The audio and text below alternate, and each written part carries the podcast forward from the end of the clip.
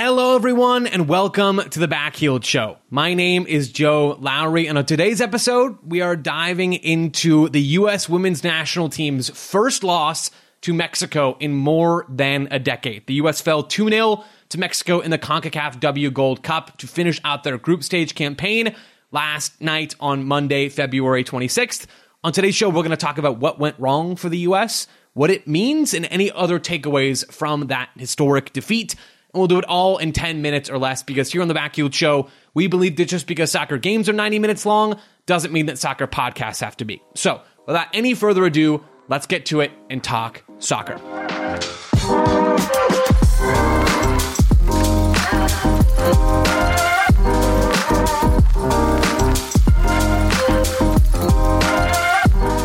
As I said in the intro, the U.S. women's national team fell 2 0 to Mexico last night. Their Gold Cup campaign is not over. They will still head to the knockout rounds of that competition, but it does mark just the second time the U.S. has lost to Mexico ever on the women's side of those two respective programs. Because this is not the kind of thing we see a lot, it is worth digging into what went wrong under interim manager Twyla Kilgore. As a reminder, and the interim tag there for Kilgore is a good reminder, the U.S. is still in between eras. They are transitioning from the Vlatko era. He is no longer with the U.S. women's national team. Instead, he's with the Kansas City Current and the NWSL. To the Emma Hayes era, who is also not with the U.S. women's national team. She is with Chelsea over in the WSL. Kilgore then is the caretaker manager who is clearly getting tactical instructions from Emma Hayes. So we're in this weird spot right now with the US where there's both a lot we can learn because it is kind of a new era and very little that we learn because it is not quite a new era for the United States women's national team. It's in that weird in between space right now. So it is with that context in mind that we look at this defeat. It is not a world ending defeat for the United States women's national team.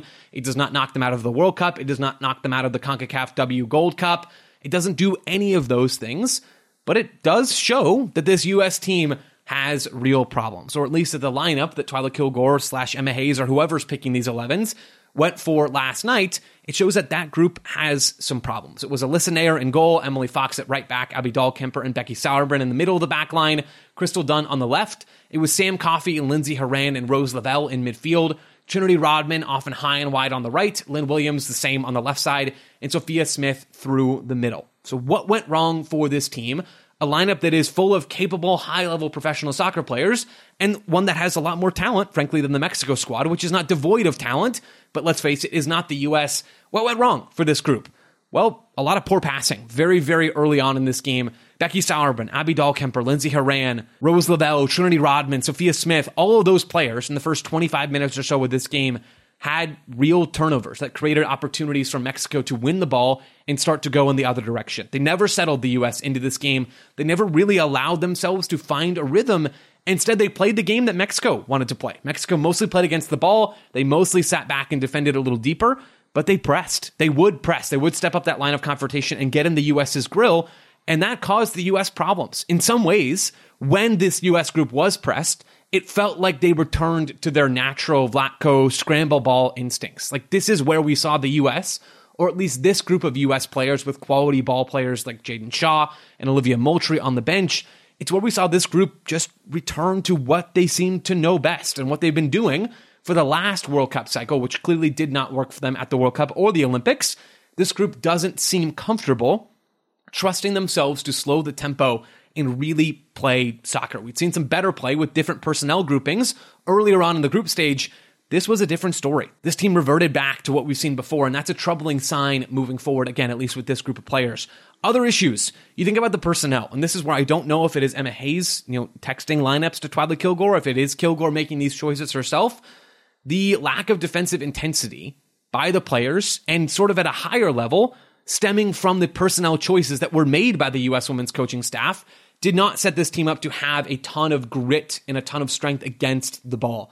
You think about the personnel that I ran through. Sam Coffey is a very good player of the ball. She is not the strongest ball winner at the base of midfield for the U.S. or the Portland Thorns. Lindsey Horan, Rose Lavelle, Becky Sauer, and Abby Dahlkemper, those players together at, in midfield and the base of the back line, you can't count on them to win the ball consistently. And the U.S. did not win the ball consistently. The first goal that Mexico scored, the one that the U.S. could never really find a way back from, is a long ball from their own box, Mexico, into midfield. Rose Lavelle cannot win the ball there. Instead, Mexico win it and play forward. And Becky Sauerbrunn can't win the foot race and can't clear the ball out of danger. Mexico collect it and score a goal against Naeher, and it's 1 0. The U.S. create a few chances after that, but never dominate the game and never turn the tide back totally in their favor. It was the spine that was a problem. And, and the defensive mobility stuff, all, all of those things matter less when you have the ball and do a lot of good stuff with it. But as I've already said, the U.S. had turnover after turnover, especially early on in this game.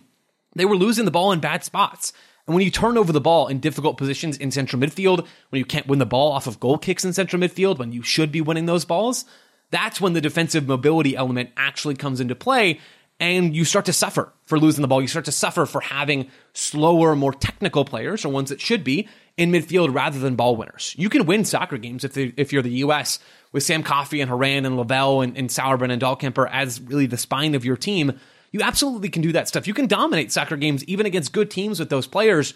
But when you got hit in the mouth early on, and when you don't seem comfortable and brave moving forward in the style that Emma Hayes and Twyla Kilgore seemed to be trying to push this group towards, when you don't do that stuff, you start to suffer the other end. And that's exactly what happened for the U.S. They weren't the second best team by a mile against Mexico, but they were probably, for large stretches, the second best team on the field. They could not find the back of the net. The passing game was not strong enough, and the defensive game wasn't strong enough either. It was a comprehensively challenging and difficult and troubled performance from the U.S. women's national team. Now, moving forward from that, and we're going to have more coverage over this game and over this transition era over on backheeled.com coming later this week. Keep your eyes out there for a piece on the U.S. women's national team. Now, moving forward from this game, what does it actually mean? What can we take away from this performance? Well, because we're in this weird in between stage right now, it is hard to take away too many macro things about the state of the U.S. program or the state of CONCACAF and soccer in this part of the world. I think those things are probably overblown right now in the backlash after this game. Not to take any credit away from Mexico by any means, but we can take some things away about specific personnel and personnel groupings. To start in the most obvious one, it seems to me, Becky Sauerbrunn shouldn't be starting games for the U.S. at this point in her career. An absolute legend for the United States women's national team, to be sure, but a player that you can rely on to defend with a high line. No, not not really. A player you can rely on to defend in a lower line. Also, not really. I'm, I'm not in love necessarily with Abby Dahlkemper and her distribution either, and that's been true for a while now, despite the fact that she is a very talented and useful player. And the other major personnel takeaway from me, I'm not sure you can play this Lavelle, Horan, and Coffey midfield against a team that really wants to knife right through you. Those players do not have a ton of defensive bite to them. They are much more ball players than they are transition defenders, but none of them were sharp in either of those two facets in this game. I would much rather see Jaedyn Shaw come on and play a more meaningful and consistent role for this team moving forward. Sharper with the ball, a little bit sharper with her transition instincts as well after the ball turns over. That's something to watch for moving forward. And there will be more time to watch this U.S. team move forward. They finished second in their group.